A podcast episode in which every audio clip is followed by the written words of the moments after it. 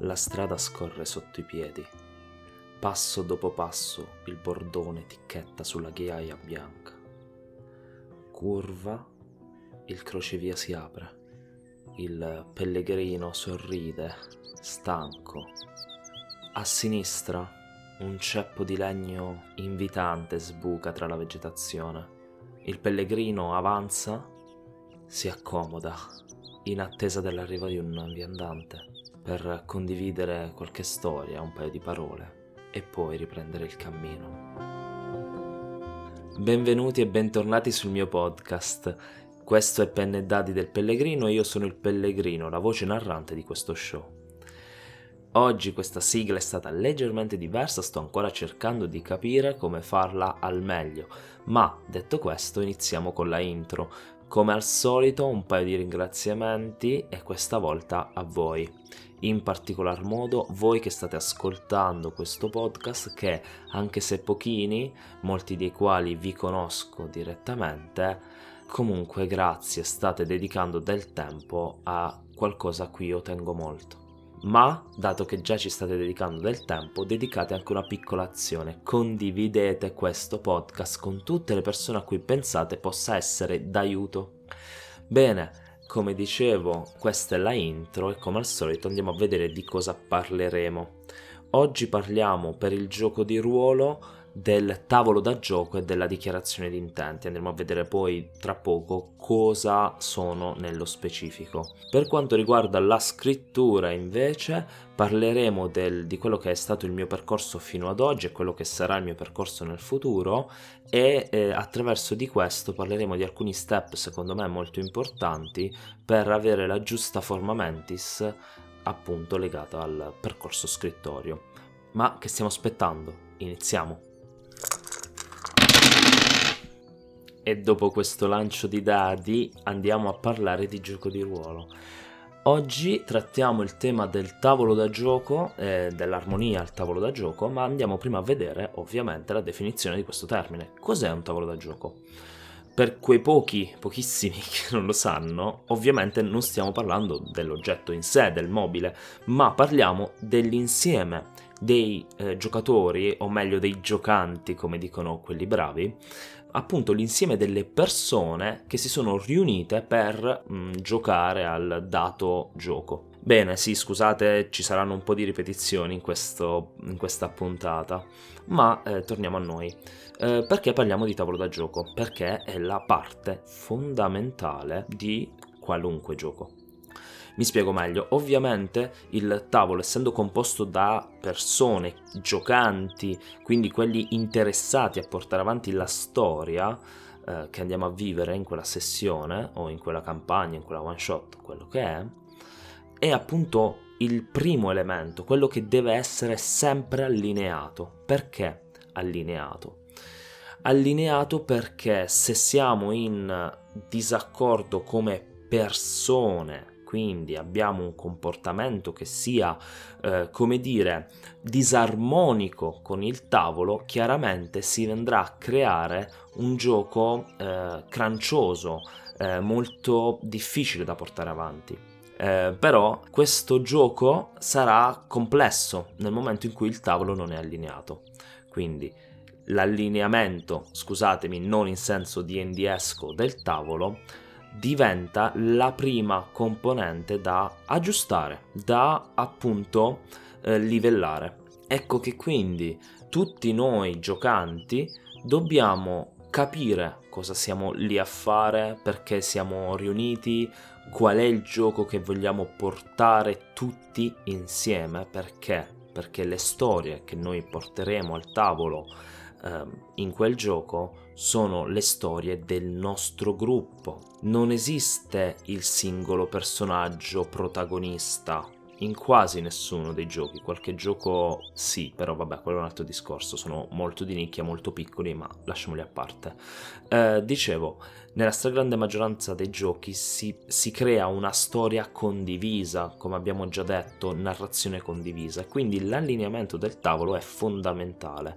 Ma ora vediamo come possiamo fare per rendere il tavolo chiaro, allineato, che si, sta, si sa cosa si sta giocando. Bene, Gli strumenti fondamentali sono la dichiarazione di intenti, che è uno strumento, diciamo, moderno, tra virgolette, uscito fuori nel, nei nuovi filoni di giocatori, ma comunque andremo a vedere poi, e la sessione 0. Parliamo di eh, dichiarazione di intenti e sessione 0 nello stesso, praticamente sono sovrapposte come tempistica, perché molto spesso la dichiarazione di intenti si espone durante una sessione 0 o per le one shot nella primissima parte della one shot. Allora, vediamo un attimo di cosa stiamo parlando.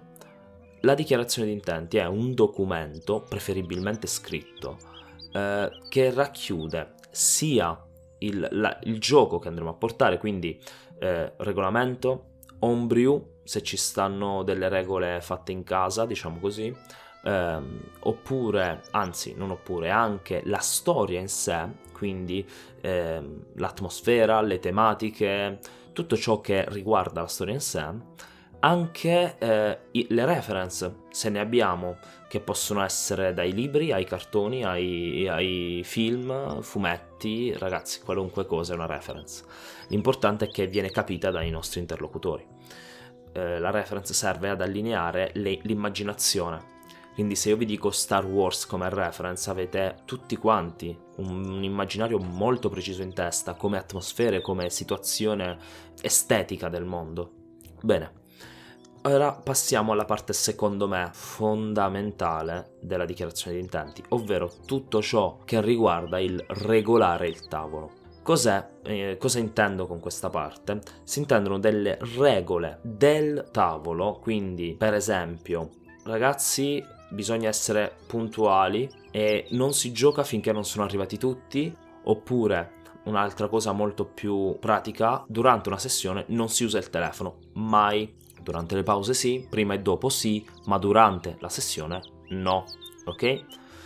Ogni tavolo ha le sue regole, quindi le regole servono appunto a allineare il tavolo sulla serietà che abbiamo eh, in quella sessione, allineare il tavolo su cosa si andrà a giocare e dare dei paletti a tutti i giocanti appunto su quello che è il rispetto condiviso che abbiamo verso il nostro obiettivo, ovvero narrare una storia interessante per tutti. Bene, ma non solo. Ci sono due componenti della dichiarazione di intento che secondo me sono fondamentali, ovvero la prima è eh, temi a priori che un giocatore o il master, comunque un giocante, non vuole trattare. Quindi tutte quelle tematiche che possono essere dalle più serie come, non so, stupro, infanticidio, eh, violenza, cose X, che il giocatore non vuole eh, approfondire. Sono tematiche che non si vuole portare al tavolo perché? Perché rievocono ricordi, perché non importa. Il motivo vero non importa. L'importante è che quel giocatore per divertirsi non deve, non lo so, assistere a uno stupro in gioco intendo ovviamente. Per quanto invece riguarda la seconda parte, secondo me ancora più potente, è diciamo il eh, bottone di salvataggio, il eh, non lo so, molti usano strumenti diversi, ma fondamentalmente è un segnale che serve a passare, diciamo, in special modo verso il master, un messaggio. Io questa cosa non la voglio vedere. Per esempio, io nei temi non ho scritto che come giocatore non voglio vedere violenza sugli animali, ma durante una scena che è molto importante anche a livello narrativo, quindi il master si prende del tempo per descriverla, per dargli forza, importanza, c'è violenza sugli animali. Mi accorgo che questa cosa mi sta facendo molto male perché magari ho perso il mio, il mio cane da poco tempo, per esempio. E quindi vado a vivere quella scena solo in modo negativo come persona, che mi rovina quindi la sessione di gioco. Io sono qui per divertirmi, non dimentichiamocelo. Quindi cosa faccio? Il segnale prestabilito, il master sa, senza dover chiedere perché, il master sa, ma anche gli altri giocatori, di dover sorvolare il più in fretta possibile su questa scena. Ovviamente sorvolare, quindi superficialmente. Ok? Questo serve a creare un ambiente protetto, sicuro a un tavolo da gioco, dove tutti noi siamo sicuri e tranquilli. che è secondo me la cosa fondamentale appunto per il gioco stesso, per giocare. Ma prima di arrivare alla fine, giusto un altro eh, elemento importante per questa chiacchiera sul gioco di ruolo, ovvero l'armonia uguale potenziamento. Che significa? Quando il tavolo è armonizzato, tutti si sentono al sicuro, tutti si stanno divertendo, quando c'è quella situazione di fiducia intorno al tavolo, si gioca in modo molto più potente. Che vuol dire? Per esempio, io non ho timore a eh, interpretare un po' più duramente il personaggio, quindi a fare una, diciamo appunto, passatemi il termine, mm, recitazione, o meglio, dai, interpretazione più approfondita, quindi anche di un'emozione magari del mio PG. Oppure il tavolo si ripassa così tante volte la palla da creare appunto, come dicevamo nella scorsa puntata, quel bot risposta così necessario a rendere memorabili le sessioni di gioco. Quindi armonia al tavolo è uguale pot- al potenziamento della storia narrata stessa, perché siamo tutti tranquilli e quindi siamo tutti pronti a giocare duro, ok? Bene, direi che questa parte sul gioco di ruolo la finiamo qui, già sto parlando da troppo tempo. Andiamo adesso a vedere eh, qualche cosa sulla scrittura di spero interessante.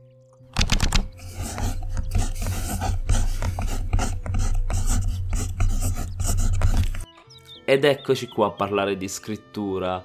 Quindi, di cosa parliamo oggi? Oggi volevo approfondire un aspetto di me e di questo podcast appunto fondamentale forse.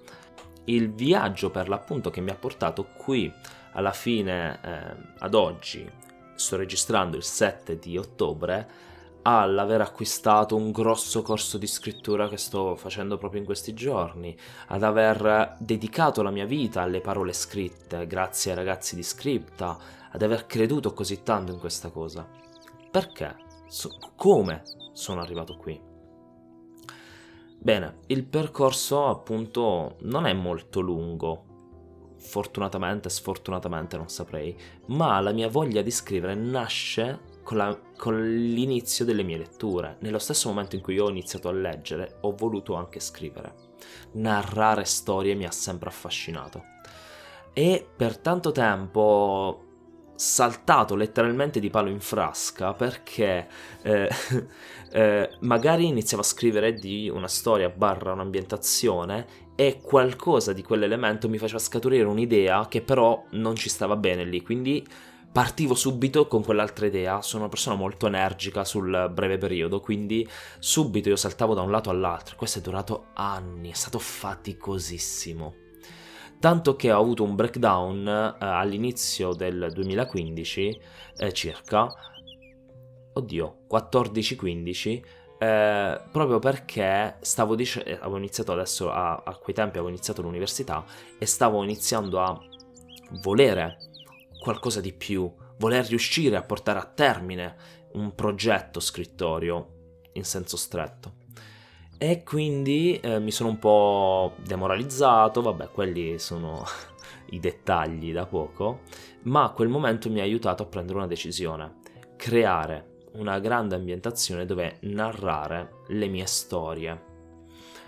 Principalmente, questo non vuol dire farlo solo lì, ma vuol dire farlo principalmente lì. E così nasce l'idea per Yair, un'idea che però senza l'apporto di eh, alcuni amici, in primis Tiziano Ottaviani, l'attuale direttore di Scripta, attuale, nel senso che è sempre stato lui il direttore di Scripta, ma che non lo era ai tempi, mi ha dato il giusto input per creare qualcosa di forte, Yair nasce eh, sì dalla mia mente, da un sacco di mie idee, da un sacco di miei valori anche, ma grazie alla spinta data durante una chiacchierata in riva al mare a Montesilvano con appunto Tiziano. Quindi torniamo al discorso delle connessioni con gli altri anche in un lavoro solitario, come diciamo viene definita la scrittura, sono sempre fondamentali. Ad oggi ho creato la mia ambientazione quasi completa, eh, grazie anche all'aiuto fu- cioè veramente indispensabile di Daniele Fusetto di Storymancer. Se non li conoscete, andateli a conoscere. Ma grazie a un insieme di persone sono riuscito a creare la mia ambientazione e adesso a iniziare a creare delle storie. Ho tanti progetti in testa, da, da poco ho pubblicato sul mio profilo Instagram appunto quali sono i miei progetti scrittori, anche legati a Yair, ma non è, diciamo, non è questo il luogo per parlarne. Quello che volevo dirvi è questo. Questo percorso è stato segnato da alti e bassi costanti, da un sacco di down, da un sacco di demoralizzarsi, insomma, non è tutto rose e fiori. Però a un certo punto ho proprio letteralmente preso per le palle questo mio desiderio. Ho davvero voluto crederci fino in fondo.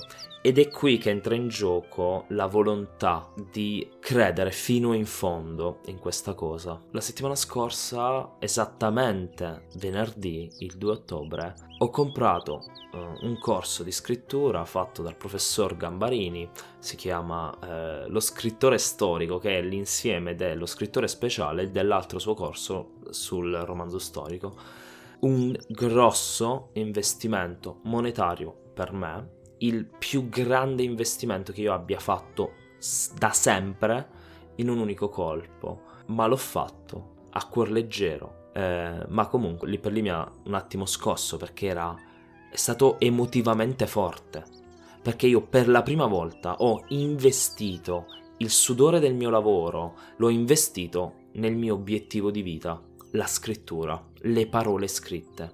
Ok? Questa è la forte volontà che dovrebbe pervadere uno scrittore, pieno di sempre costanti paturnie, siamo, siamo degli esseri molto contrastati, ok, noi scrittori, però una ferrea volontà, una, un crederci davvero è fondamentale per tutto. Passando adesso a quello che volevo diciamo, per cui volevo parlarvi del mio percorso, ovvero degli step, secondo me, molto importanti nella vita di uno scrittore. Uh, a parte il primo, è proprio uno, una spinta interiore al voler comunicare, al voler narrare emozioni, perché è quello che fa uno scrittore. Narra, racconta emozioni. Ed ecco, quindi questo è il primo motore fondamentale, ma è un motore che non è solo una spinta, ma in sé nasconde anche un elemento importantissimo, ovvero il narrare emozioni è sempre rivolto a qualcun altro. Non è narrare per me, ma narrare le mie emozioni per farla arrivare e vivere a te, lettore. Ok? Quindi c'è questo sprone verso l'altro questo è il primissimo step, la base dalla quale partire. Poi c'è chiaramente lo studio matto e disperatissimo. La scrittura è arte, ma in quanto tale è scienza. Non c'è nulla da fare in questo, è inutile mentire, studiare come si scrive, come l'uomo trasmette le storie, come le recepisce al meglio, è fondamentale per ogni scrittore. Quindi lo studio è un altro step, sia da autodidatta, attraverso manuali e manuali, che ce ne sono tantissimi, di cui, per esempio, Ladino Audino Editore, che ha praticamente quasi tutti i grandi libri manuali di scrittura per citarne alcuni, l'arco di trasformazione del personaggio di Dara Marx, la Bibbia dello scrittore, fondamentale, eh, il viaggio dell'eroe di Vogler, eh, piuttosto che John Truby, insomma, insomma, non siamo qui a fare un elenco. Manuali, manuali, ma anche il web. Eh, studiare vuol dire anche seguire quei personaggi come il prof Gambarini col suo rotte narrative su YouTube, come i ragazzi di Scripta, noi, su per esempio eh, Instagram e sul nostro blog, dove parliamo di scrittura e eh, nozioni di scrittura, ok? Quindi studiare, studiare in questo senso, scoprire informazioni. Questo è uno step grande e importante. Ma anche provare, provare tanto, scrivere tanto perché lo studio teorico senza una pratica costante, certo, è un, sicuramente un boost, ma gli manca l'elemento fondamentale, ok? Altro step è legato a quello che vi ho detto prima, la volontà, ovvero il credere for- fermamente in quello che stiamo facendo, nonostante le critiche che sono fondamentali per crescere, nonostante le persone che ci osteggiano, anche persone vicine a noi come i nostri genitori, piuttosto che amici, persone che lo fanno per il nostro bene, ma secondo loro, ok? Scrivere è, per uno scrittore, è necessità, è una ferrea volontà di trasmettere. E secondo me questo è un altro degli step morali importanti, credere, essere uno scoglio davanti a un mare in bufera, fermo sulle, su, sulle proprie posizioni. Attenzione, non fraintendetemi, una critica può essere la chiave di volta della nostra scrittura, del nostro stile. Ok, quindi non essere fermo davanti a chi ci critica, ma essere fermo nella volontà da mettere nella scrittura essere uno scoglio inamovibile nella volontà di diventare uno scrittore, con tutto ciò che ne consegue, con la consapevolezza di, essere, di, di essersi scelti un lavoro dove si sputa sangue e sudore senza, diciamo, un ritorno paritario tra lavoro e guadagno, ok? Guadagno economico, eh? perché guadagno umano probabilmente è una delle, delle, delle attività che ci dà più indietro. Però diciamo che questi erano i grossi step di cui volevo parlarvi. Quindi motore di voler comunicare emozioni, studio matto e disperatissimo, ok? Eh, non rimaniamo ancorati all'idea dello scrittore che ha questa illuminazione divina e scrive in una notte il suo romanzo. Non funziona così sono stronzate. Quindi studiate, studiate tanto. Per finire, lo step della grande volontà del voler diventare scrittori. Nessuno ci deve togliere questo obiettivo. Capite bene, io non sto parlando di sogno. Non credo nei sogni. I sogni sono un qualcosa che al mattino sparisce. Un obiettivo è una meta da raggiungere traguardo e punto di partenza allo stesso tempo. Un obiettivo è ci segna il cammino da percorrere. E niente, io direi di aver finito, aver parlato decisamente troppo questa volta e eh, che dire. Eh, giusto un paio di reminder, mi raccomando seguite Pellegrino tra le storie su Instagram per tutti gli aggiornamenti sul podcast, per eh, anche altri contenuti nuovi, diversi, eh, le mie letture, alcune cose sulla scrittura, il gioco di ruolo, insomma, seguite il Pellegrino su Instagram, mi raccomando. Twitter invece è un, un profilo che sto iniziando a usare adesso, sempre pre- Pellegrino tra le storie, e ci saranno chiaramente aggiornamenti sul podcast, sul progetto in generale e varie ed eventuali frasi folli della mia testa, riflessioni probabilmente.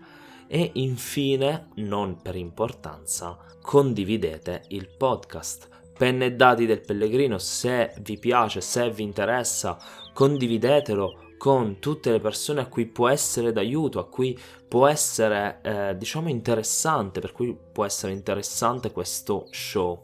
Mi farebbe un sacco piacere raggiungere più persone possibile per migliorare l'impatto che le storie hanno sulla massa, in questo caso. Quindi, ora è arrivato il momento dei saluti e come sempre ci sentiamo al prossimo crocevia.